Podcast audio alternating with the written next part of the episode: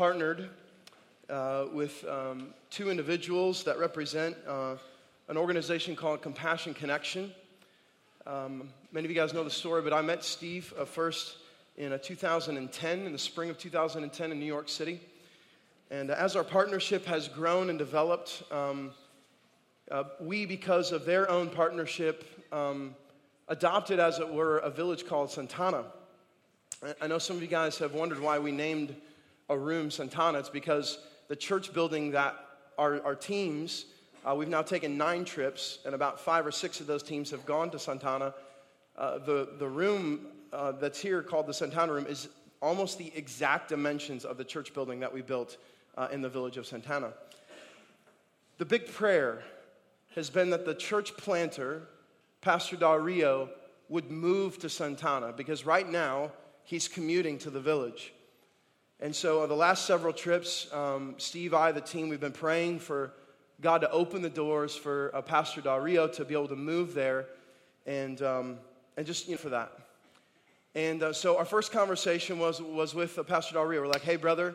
Uh, and, and, and now, like, him and I are brothers too. Um, and so we hug and we embrace, and we can't communicate very much except hola. And, you know, that's about it. But we, we talk and share through interpreters. And, and so Steve and I just asked him, like, hey, brother, like, are you ready to move to this community? Like, we want to help make it happen. Are you ready to move to this community?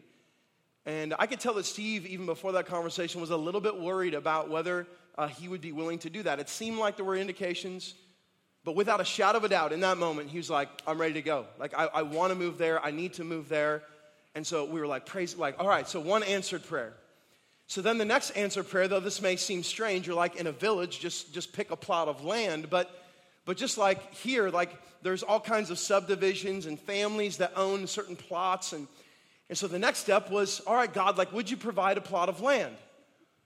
And so we prayed, and then uh, Pastor Dario said, all right, tomorrow morning I'm gonna go and I'm gonna be bold and I'm gonna ask this family uh, for a plot of land.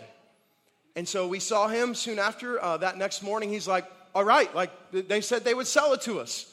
And so we're, we're like, all right. So the next, the next part was, how, how, are we gonna, how are we gonna pay for this? And so Steve and I were chatting, and, and uh, Steve planted uh, and Sandy planted a church in Quito, the capital city called La Fuente. Uh, you saw us there uh, on the video. And so Steve said, All right, how about, how about La Fuente uh, fronts the resources to, to buy Pastor Dario, put a church planter in the city, in the village that he's church planting? Why don't we provide those resources? And why, why don't Matthias's lot provide the resources uh, for the home? And I was like, brother, that sounds amazing. Like, we're in this together. What a family we are. And so uh, we told Pastor Dario, all right, brother, like, La Fuente is going to buy the plot. Consider it done. Now we have to see how Matthias can fundraise the $5,000 to buy the house. And uh, so I went back to the team. A team of 30 went this time. Um, uh, some of you guys have heard the stats. We've taken 160 different people from Matthias's lot in nine trips over five years. Crazy. And um, so I said, all right, guys, here's what the Lord's put on my heart we, just the team, not fundraising outside of anything, we raise 2500 and then we go back on Wednesday night when we get back home. We're going to ask the church to join on mission with us. Like, I, can't think of a better way to spend a dollar than by putting a church planter in the city that he's going to church plant in, and, and on and on. And so they're like, all right, that's a good plan. So after two days of prayer, I passed sheets of paper around to everyone. And with a little pen, uh, everyone wrote the amount that they, not fundraising, just out of their own resources, the amount that they would commit. And, and I said, hey, you, you have to bear in mind, like, like we need these resources ASAP so that we can send them down there. Pastor Dario can keep momentum going. So I gather all the, the pieces of paper and I start ta- tallying everything. And then everyone comes back in. I'm like, all right, guys, I, I want to share uh, where we're at in all this uh, to kind of let you know. And I was looking down at my piece of paper and I said, $6,237.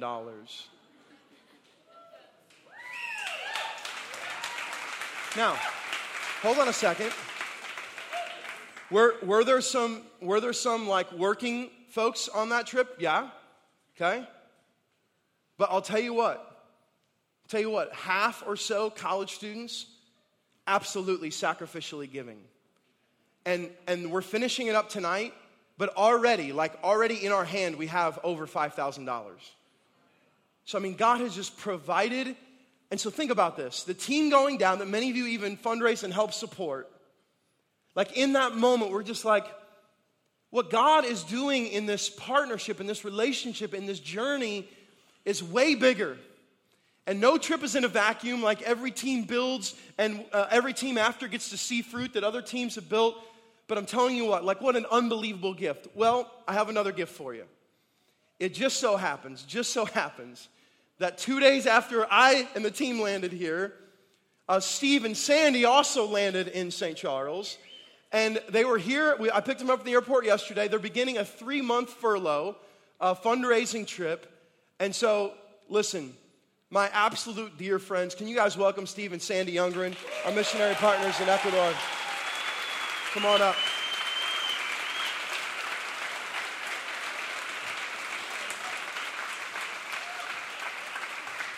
It, it, feels weird because we're like sleeping in a tent next to each other like six days ago. I wish we were in the same tent though, I gotta be honest. That wouldn't have been weird for me. I don't know. Field, how, how many years? Perspective on, on what we've been praying for and what happened in the adults yeah. uh, in, in Santana yeah. uh, on this trip. Yeah, we've been working in um, in Ecuador and the primary, uh, even before we planted La Fuente and all of that, a lot of our ministry has been in jungle settings and in village settings. And there's always, in those settings, there's always a, the, the people themselves are animistic in their belief structures, so that means they believe there's spirits behind everything. And though they want whatever you can give to help with their children and help them grow up with values, they are very resistant. All adults are extremely resistant, uh, very, um, yeah, just reserved in every sense of the word to any kind of penetrating sense of the gospel. And um, about, um, I don't know, it was probably about a month before, excuse me, man, I'm, this is really cool to be here. Anyway, um, about a month before the team came, I got word that God had really put on the heart of the team uh, a, a, burden to intercede, an intercessory prayer kind of burden for this trip, seeing God penetrate, see God do miraculous things. And, um, and I'm serious from the moment that the team got there. We began to see things happen that were just uh, the only way you can explain is just God steps in. And we were in Santa Ana and being able to see the first night as we were gathered the whole the whatever the community, uh, their families, the adults, uh, showed them a, a, a, film on on the uh, the life of Jesus and death and resurrection. They were absolutely attentive, absolutely responsive, like nothing I'd seen before ever the next night we just said hey guys we, we're just going to come here we're just going to sing over in this place we're going to praise god and give uh, and, and just use a time to just give God praise. And any of you that want to come, you feel free to do it, even though the majority of it's going to be in English. And, um, and we, in the middle of that, God just penetrated. Uh, Mark felt really led to have people open up for prayer, those that wanted prayer. People began to pray, ask for prayer for physical things and, and spiritual. They, God opened it up. But one of the most miraculous things was that the president or the village council leader uh, of the whole community, she stands up, second person to stand up and say, I'd like you to pray. I'd like you to pray that God would reign over this community from the men to the women to the children.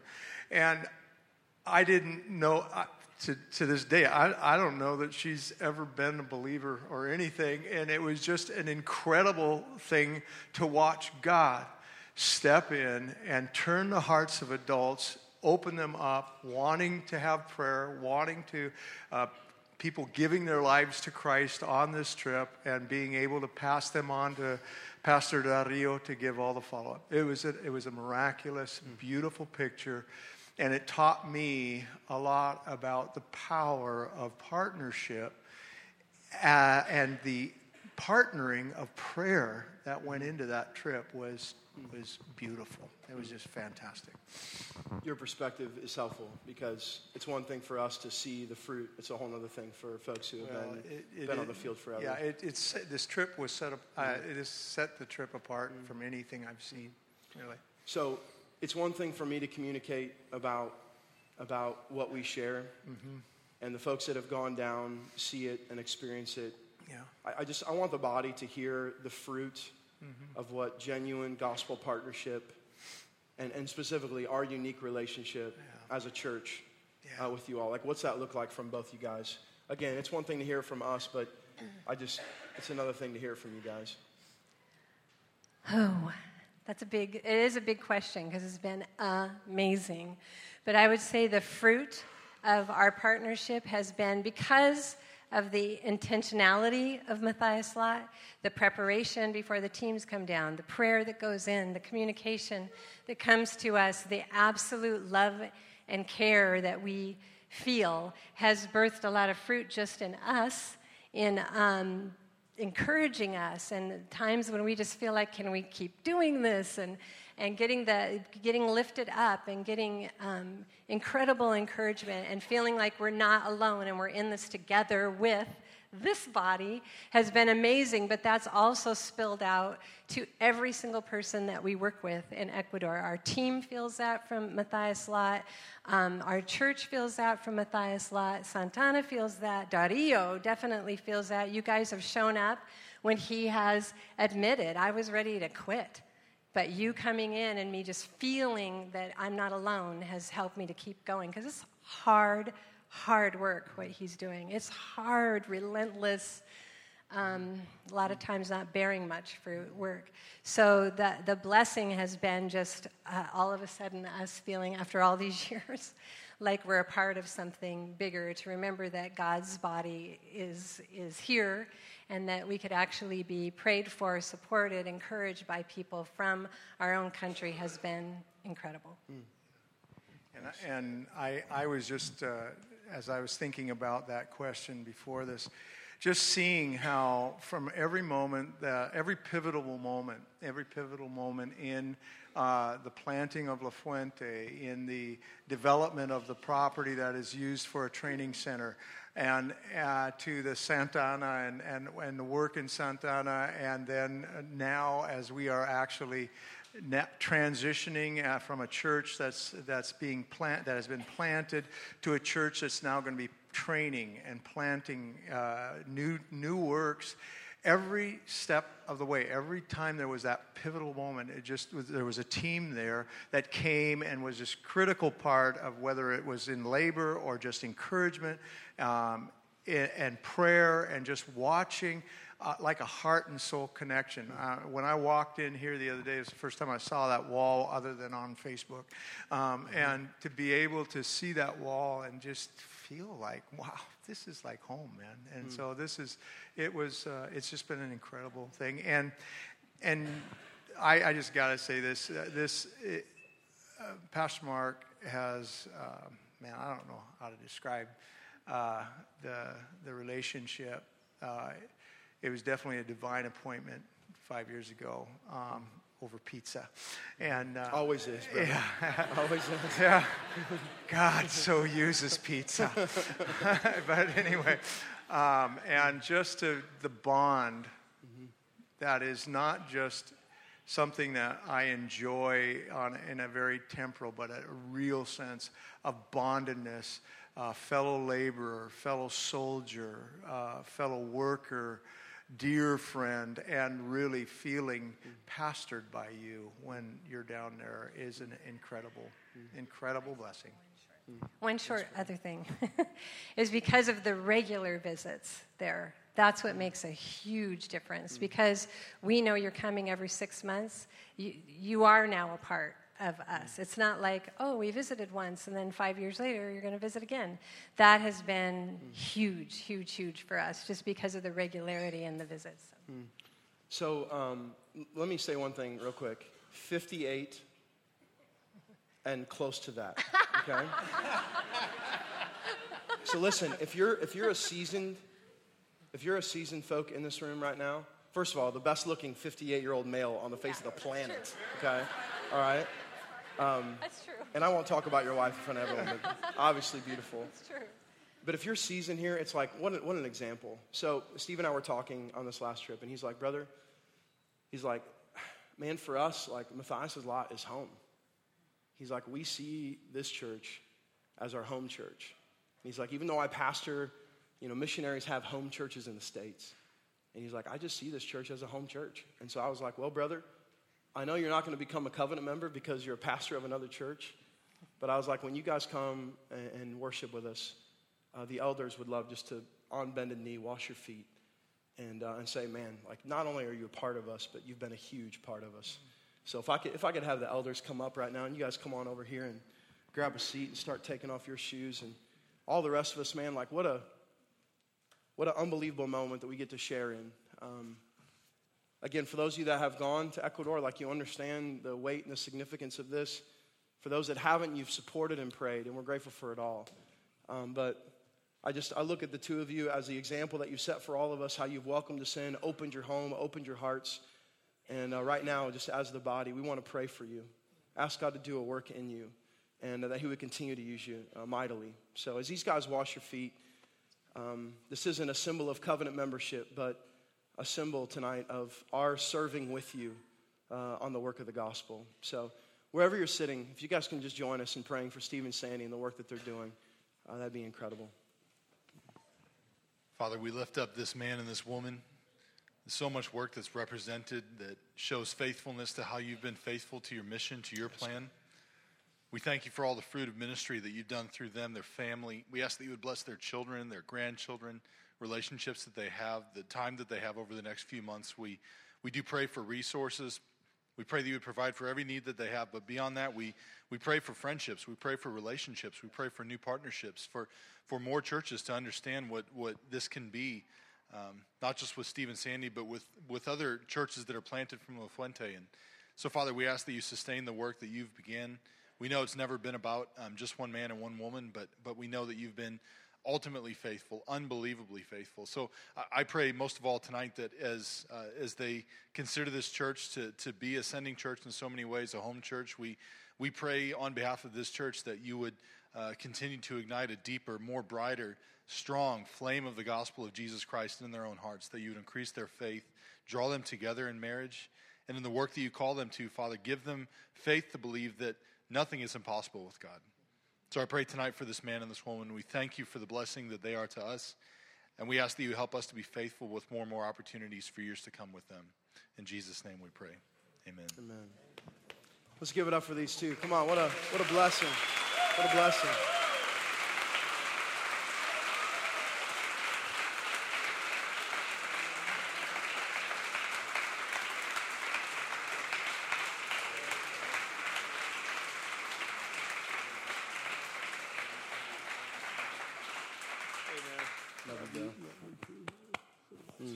I do want to make sure you understand Sandy's younger. I, I, said, I said that as if she was older.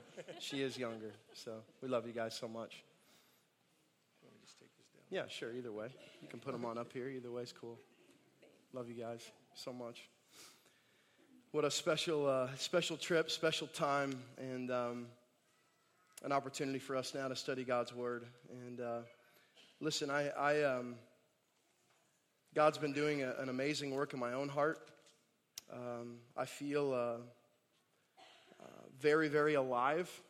And uh, it's not because of Ecuador, it's because of who He is, it's because of the Word, it's because of the Spirit that lives in me. And that's my continual realization is uh, uh, I don't need Ecuador, I don't need Steve and Sandy, uh, I don't need you, I need Jesus. And thankfully, I have Him. And so, because of that, tonight, like with great fervor, we're going to study God's Word. Is that cool? Okay.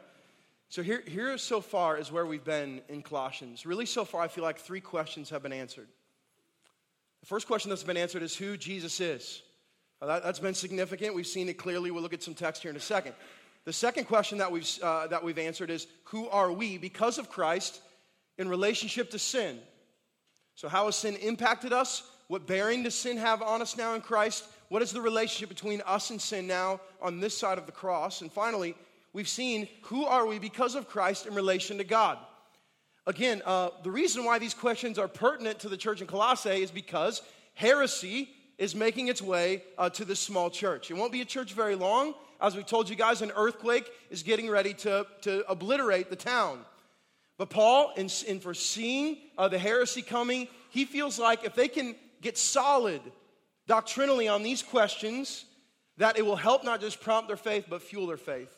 And so, in terms of who Jesus is, here's what he wrote in chapter 1 And he is before all things, and literally in him all things hold together. And we sang together that one night, he's got the whole world in his hands. We all had a kumbaya Sunday school moment. It was beautiful.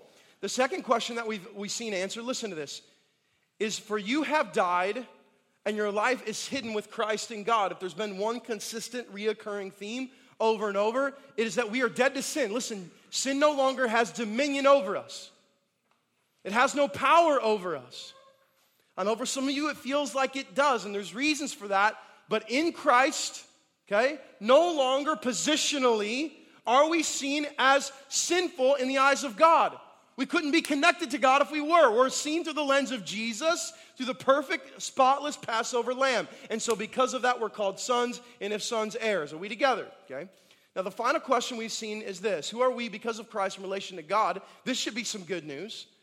And you who were dead in your trespasses and the uncircumcision of your flesh, God made alive together with him, having forgiven us all our trespasses. This is who we are now. In Christ, now we are alive. In Christ, now there's no more funeral. In Christ, now, though the flesh may on this earth one day sit in a casket or be cremated, forever we are made alive, both here and forever, in the arms of a great God. This so far has been our text. But tonight, oh my goodness, we take an insane journey on the concept of sin. So open your Bibles to Colossians chapter 3. We're going to study all three verses, a little bit condensed, uh, just in lieu of time tonight, and um, really excited to go here. So let's begin here in verse 5. Here's what verse 5 says uh, Colossians chapter 3. Put to death, therefore, what is earthly in you sexual immorality, impurity, passion, evil desire, and covetousness. Say that three times, which is, the scripture says, idolatry. Now, this is strange for us. Put to death, therefore. I thought, Mark, you just said we're dead to sin. I thought you said we're dead to sin, so why should we still be putting things to death? Here's why. Let me say it this way We are dead to sin in Christ, but sin is not dead, dot, dot, dot, yet. Okay? We're dead to sin in Christ. Our sins, scripture says, have been crucified on the cross of Christ, but for a season, as you well know, sin in general is not dead. Okay, some of you guys like some John MacArthur. Here's what he says on the topic Sin is like a deposed monarch who no longer reigns. Amen? No longer reigns, nor has the ability to condemn, right? Come on. But works hard to debilitate and devastate all his, what's the word? Former subjects. We must see ourselves as that way former subjects. We are no longer under the dominion and power of sin. However, sin, though we're dead to it, is not dead in general. Not yet. It will be. And so, because of that, we're in a battle. And so that's why Paul says in verse 5 put to death. Uh, the Greek word for death is nekro. Everyone say that with me. Come on. Okay. And it literally means to put to death. Um, I wish I had something more philosophical there. It, it, it's very action oriented, it means to slay. Okay? And so, right now, when you start talking this terminology, all the dudes in here, like face painted blue, you want to start going to work, right? You get this like war like mentality. All of a sudden, the fuel in your heart starts burning, and uh, you start wondering then how and why can we uh, go to war uh, with sin? I want to give you two images on what I think we often do. Okay? Put to death, therefore. I think what we often do in terms of sin is we think that killing sin would be like going to a tree every day. And every day you walk out to this majestic tree and it's beautiful leaves, like, you know, just in like late May when it's thriving. And you think, all right, today I'm gonna get you, tree. I'm going after you, tree. Like today, tree, you're mine. And you stare it down and it's kind of stares you back, right? And you like stand up tall against it. You even like chest butt its bark a little bit. And then you go up to it and you pull off a leaf. And you shake it in the tree's face. I got you now, tree. I got your leaf, right? And you like tear it up. I mean, you even like started a fire and you burn it. And then you walk away. And then you're surprised when you come out a few hours later and the tree is still standing. Now, not staring at you, now smiling at you. And so, in light of that, you decide, all right, no, no, no, I guess, I guess one wasn't enough, right? I'm gonna, now I'm gonna go after one more leaf. I feel like often this is what we do the wrong strategy to putting to death. Not attacking the core, the root of sin, instead, fixing behavior. Listen, church, we've been trained to fix behavior, and I hate it. Anyone else?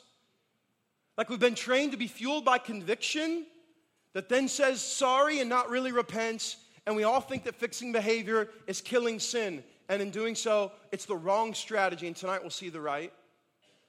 The second image I have in my mind is uh, my kids got uh, Nerf zombie guns for Christmas, okay? I didn't know Nerf was in the zombie killing business, okay? Uh, do any of the rest of you guys have Nerf zombie guns? Any, any the rest? There we go. Praise be. All right, there we go. How, hold on. How old are you guys? Okay, fair enough. All right. So you're under 18. That, that counts then. So, uh, killing sin, I think, often then, like, we, we come with our Nerf gun, right? And uh, we had uh, Nathan uh, Makowitz and Janae, uh, my, my sister and brother in law, over one night, and we got the Nerf guns out, and I mean, it was crazy. I mean, we were like dipping and diving, right? And listen, here's the thing about Nerf guns. I'm not sure if you've realized that. You can get hit in the eye directly, okay, with a Nerf bullet and you'll, you'll walk it off. You know what I'm saying? Like, but it's still intense and it's still fun and you feel like you're in the war, but at the end of the day, it's, it's the wrong weaponry. So I feel like in our approach of trying to kill sin, we've approached it with the wrong strategy. And my friends, I feel like we've approached it with the, with the wrong weaponry. Tonight, through the text, I want to see both of those things on how we can change both of those aspects. Okay? Now let's go word for word through these uh, sins that Paul lists out here, because I think this will be helpful, just to kind of do some word association. Well, the first one that he mentions, starting from the end, is idolatry. I'm just going to associate a word or two or a phrase with the word in blue that Paul writes. I, I associate idolatry with worship. Idolatry, in essence, is anything that you put in your heart, mind, soul, strength above the worship of the Lord. That is an idol or idolatry. So let's just attach the word worship to it. The next one that we see there is covetousness. A covetousness is, is wanting more of something. Okay, so some of you right now, you, you covet your neighbor's house. You covet your roommate's job. You covet your friend's spouse. You uh, desire uh, the wealth or the poverty that friend, like there's all kinds of things that we covet. But at the end of the day, it's this sinful longing that desires what you don't have. You know, we could also say it in another way it's like being discontent. Okay? The next one that we see here is evil desire. I associate evil desire with motive. Uh, so the sin that, that overtakes your heart with this, uh, with this motive of evil intent. It's interesting how almost these work backwards. Uh, the next one, certainly uh, having to do much with a sexual sin is passion. Now, passion can certainly be a good thing. We see in Romans 12, like, never be lacking in zeal. It's a very similar Greek word. But here, especially in the list of Paul's uh, sins in this particular text, it has to do with lust. Lusting after, we would say, or desiring so much that it clouds judgment. Next slide. We also see finally the, the fruit of all of this, because passion kind of encompasses uh, impurity sexual immorality being the action of motive and lust. Now, uh, many of you in here have struggled with sexual immorality. And right now you're, you're thinking, okay, here comes the sexual immorality teaching. I'm not saying that it wouldn't be appropriate now because it certainly could be and even can be. But I feel like right now, tonight, if we teach sexual immorality, and we teach the biblical ramifications of it, which many of you have uh, been affected by pornography or uh, adulterous relationships or parents who are involved in uh, both and or the other. Then again, we're like, we're missing the potentially the core. Is it even possible when Paul lists these out that he lists them out in an order so that we would be able to focus on a couple specifically? In other words, if we just look at evil desire, passion, and sexual immorality, it seems like we're going to the tree a little bit and grabbing the leaf in our fight against sin. But what if instead tonight, next slide, what if instead tonight we focused on, on two? What if instead tonight we separated the bottom three from the top two? And we said maybe in the reorganization of the strategy of putting sin to death, maybe in the re repanry, okay, that's a difficult phrase to say, in the strategy of putting sin to death, we just focus on those two things. And so tonight, that's what we're going to do. That's why I want to say this next slide. What you worship tonight, my friends, reveals what you want. Is it enough to understand who you are in Christ? Does that prompt worship? Is it enough to be saved by grace through faith? Is it enough to be called a son and if a son, an heir? Are those things enough that right now are fueling and prompting your worship, or right now by your life? Are you saying, actually, um, I'm describing to the world what I want? By what consumes me, by what I worship, by where the longings of my heart go. I'm asking you tonight, in light of this statement, what would your life say, what you worship? I'm not talking about like in, in here in these moments. For many of you, it's pretty clear, okay? Raise hands, sing lyrics. So in here, it's clear that like you worship the Lord. But what about um, out there? What about at work? What about with your friends? What about with that one group of friends where you feel a little bit more liberty to have a little bit of a looser tongue, right? Uh, would they say that you're worshiping yourself? Would they say that you're worshiping um, uh, the fuel for um, being accepted? Or would they say that, man, it would beyond a shadow of a doubt, it's clear that what they want is the Lord Jesus? That's who they worship. Okay? Next slide. In light of that, I want to ask you guys these things to get on the, uh, the offense against sin, because that's what putting to death means, okay? It's getting on the offense, it's getting, uh, getting and taking initiative, okay? We need to evaluate first what is my belief about sin? And I'm asking you to wrestle with these things. Like, I have had an absolute transformative journey in the book of Colossians about my view of sin. I realize that Christians talk about sin a whole lot, and quite honestly, I'm not sure why. Okay? Again, it's one thing to confess your sin, repent, and move on, but it seems like in some of our conversations, our conversations are dominated by sin and not the Lord Jesus. And I've contended to you in this journey, I think it shows us that we still believe that sin has power over us. Just by the way that we talk about it. We like give sin a like figurative image. We attach sin with like a powerful being. But again, the scripture over and over and over that we've seen in Romans and Colossians and Ephesians says we are dead to sin and alive to God in Christ. So I'm just asking you right now, as you evaluate your offense, what's your belief about sin? You approach it differently if you still think it has dominion over you. Second thing I want you to evaluate is this What is consuming you right now? What is consuming you? What dominates your thoughts when you wake up in the morning? What's the first thing that comes to mind? When you're taking a shower, like what's the permeating thought between heart and mind? Or what right now is consuming you? So, um, when I was journaling in Ecuador, my question to myself was Should I ever be consumed with anything else besides the Lord Jesus? And is that even possible? To only be consumed by Him. Like to only think on Him, to only understand on Him. Remember what we've read in Colossians? Set your minds on what? Come on, on things what? On things above. So, like, so I don't think Paul would encourage it if, if he didn't believe Holy and Spirit empowered, like we could actually participate in it. But many of us tonight, like, don't feel that, right? Like, we don't feel consumed by and with Christ feel consumed by the stresses of the life, uh, by the anxiety that our kids bring, by the struggle of relationship. I'm just asking you to get on the offense. I'm asking you to evaluate that. Next slide. Next question.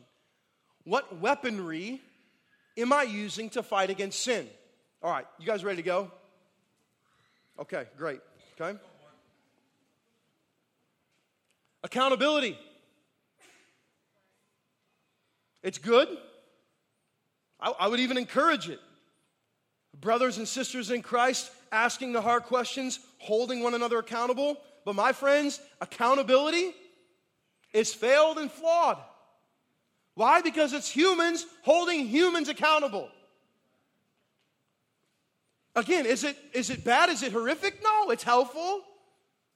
But if accountability is your offense to fighting the things of sin, and that's what you're banking on, which I have seen a tremendous lean towards in our culture, I'm telling you, you're putting your faith in a man or a woman. I've even heard people go as far as to blame their accountability partner on their sin. They have said, Well, they didn't call me soon enough. What? They weren't there when I needed them. He always is. That's why accountability is failed and flawed. And if you rest in the person and the phone call and the text and the encouragement that comes from man, you are setting your foundation not on the cornerstone of Christ, but on the cornerstone of something that isn't a cornerstone at all. Okay. So accountability is one. I think some of you guys find yourselves there. Uh, the next one I would mention is Christian pleasantry. Books that are the, under the premise of Christendom but don't talk about Scripture. TV shows that are Christian TV shows but don't talk about the Word. Like you think that somehow by consuming your mind and your heart with Christian niceties and cliches that aren't, at the end of the day, even some biblical, that you'll be able to see the sinfulness of sin and awe the person of Christ, and then in light of those things, walk away. And what you find yourself, you're empty because the Word isn't infiltrating your heart. You're exposing yourself to all kinds of Christian conversation, you think, but not the word. And so your weaponry is based on man. Your weaponry for some of you is based on emotion. Again, we've talked about here all the time. I say it, if, I'll say, if I've said it a million times, I'll say it a million and one right now.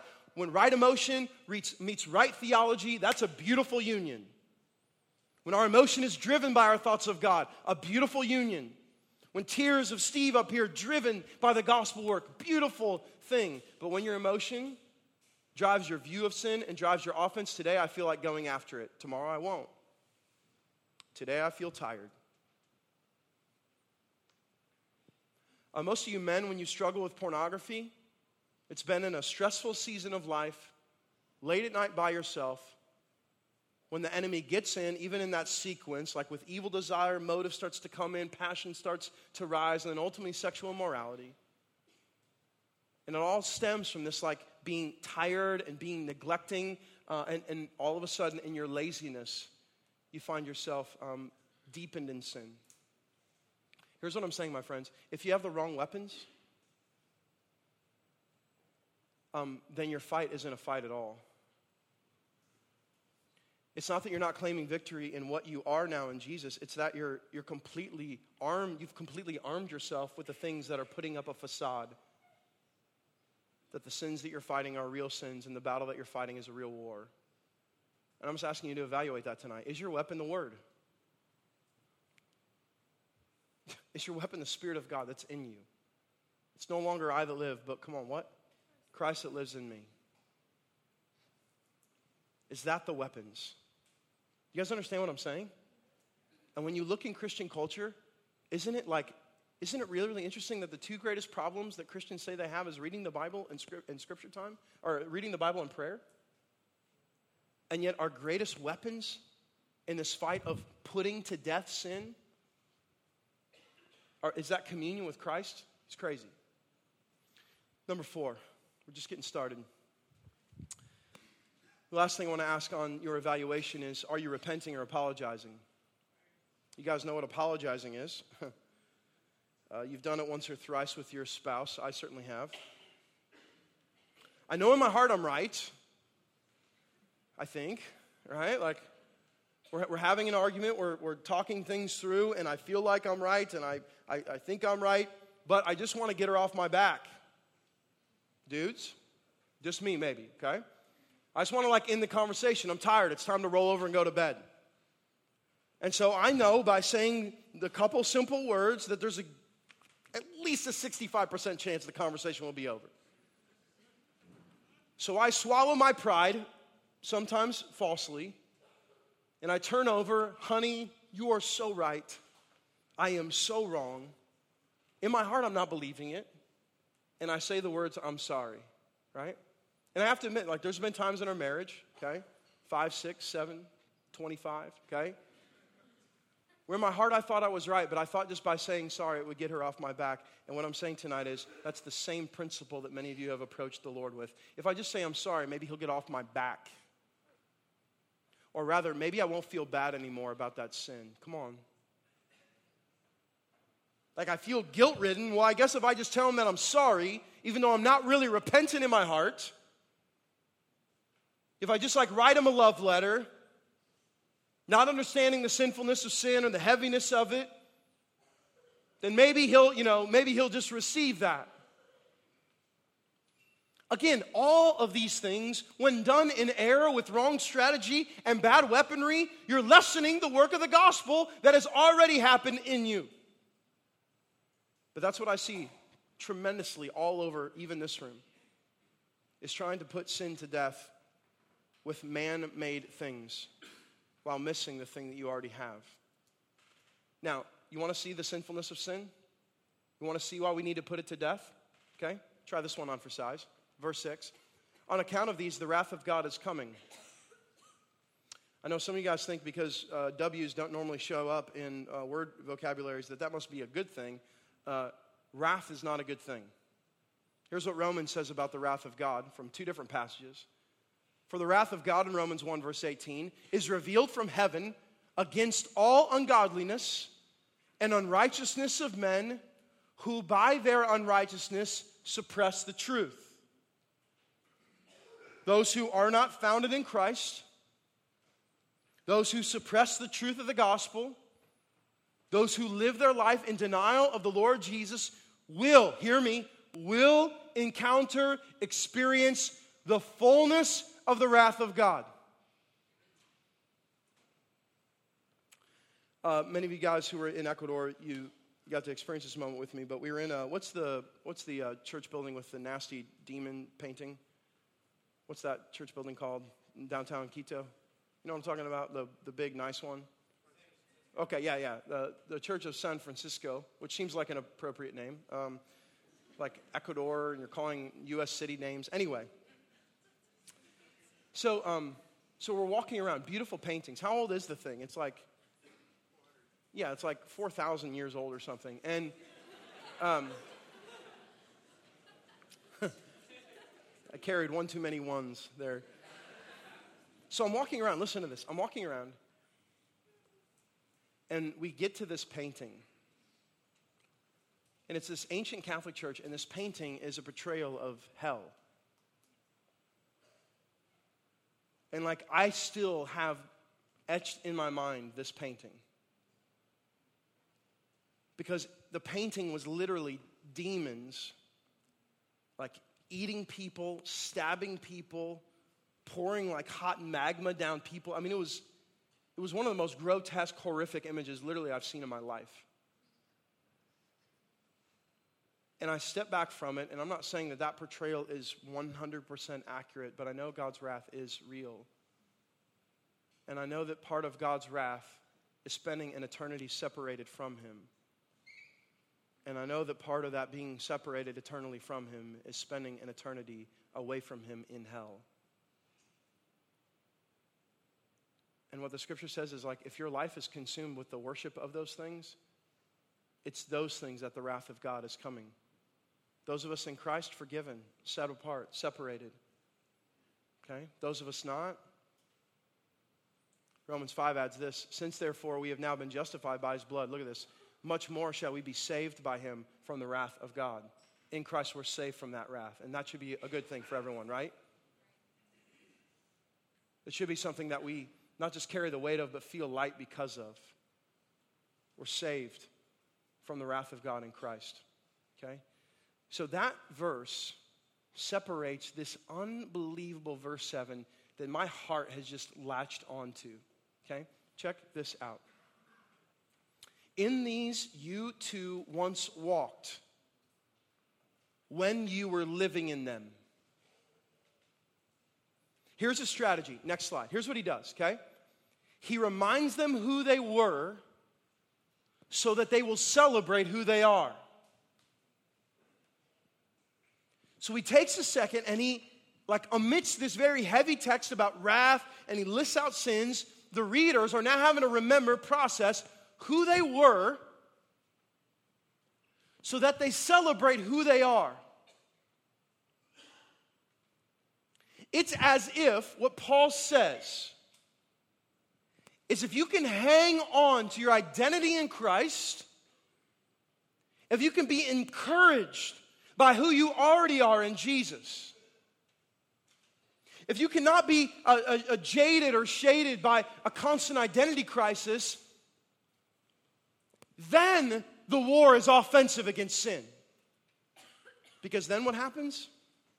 is when you come to moments of sin or not sin, guess what you're doing? You're standing on the promises. Then what happens when you come to lust or not? What you're doing is you're saying, I actually have enough in Christ. So let me uh, just set that as an example. Uh, some of you were tempted to cheat on your taxes. By raise of hand? No? Okay. you took your tithe report, right? You typed up your own, added a few thou, right? Uh huh. Man, our, we really drove a lot, honey, this year. Look at that 600,000 miles, company miles on our vehicle this year. Man. And when you came to that moment, what you said is, I don't have enough in Christ. Uh, tonight, some of you will be very tempted to masturbate. My guess is some of you will. And in that moment, what you communicate is, I don't have enough in Jesus. I need more. Uh, some of you tonight will be tempted to yet again fall into the trap of seeing your bodily image and either inflict pain on yourself, or cause harm on yourself by uh, making yourself throw up so that you can continue to appear uh, the image that you have in your mind. And in that moment, what you're communicating is, I don't have enough in Jesus. I need more. Uh, some of you guys uh, tonight, males, females, as you're getting ready to lay down with your, your spouse, and there's this opportunity to lead your family or lead your spouse in, in worship and encouragement and nurturing, but instead, just so enveloped in yourself and your phone and your tiredness. And in that moment, you're saying, I, I don't have enough in Christ. I need more. So it's interesting to me that at the end of that list of sins, it ends with uh, which is idolatry, and that's connected to covetousness. It's as if he's saying, You're either sure about who you are in Christ, and that is your greatest offense as the word is fueled through the Spirit of God in you, or you're unsure, and that is going to create a bunch of man centered fighting. Let me show you guys this. Next slide.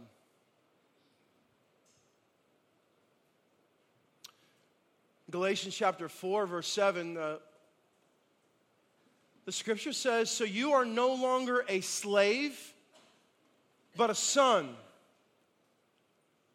And if a son, then an heir through God.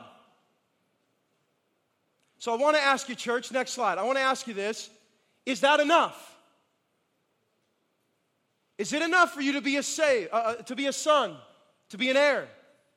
Ephesians chapter 2 verse 10 says, "So then you are no longer strangers and aliens, but you are fellow citizens with the saints and members of the household of God." Church, is it enough?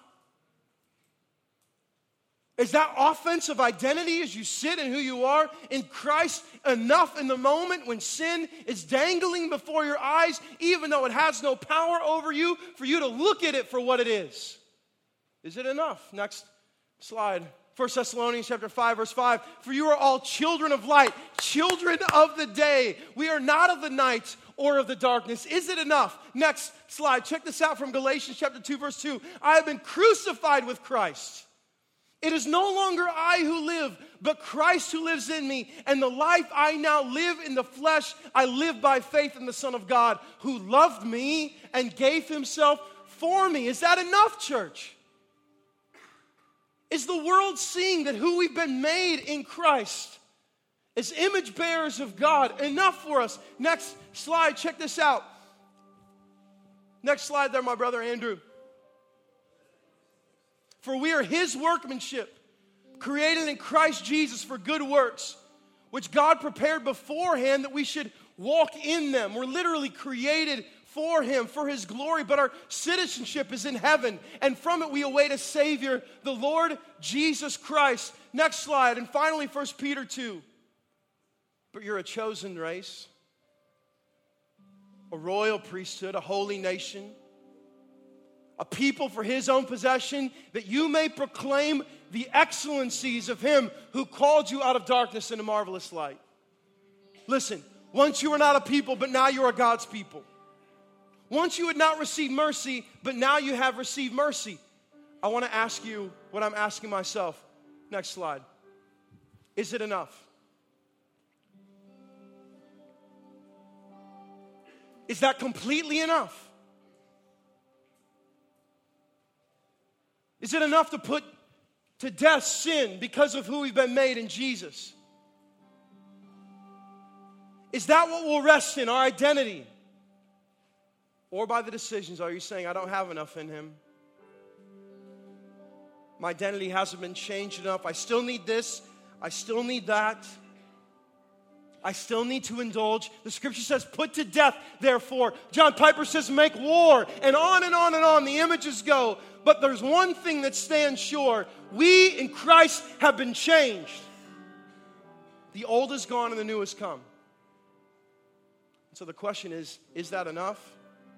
The answer is it is enough and will be enough, and tonight can be enough for every single one of us.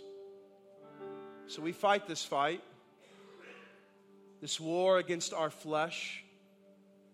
But my friends, we stand as victors, already called sons, already called his workmanship, already called heirs. And so tonight, when you're tempted, and tomorrow when sin comes crouching again, you get to look in the face of that temptation and say, That cannot confuse who I already am in Jesus. Let's stand and sing together. Come on.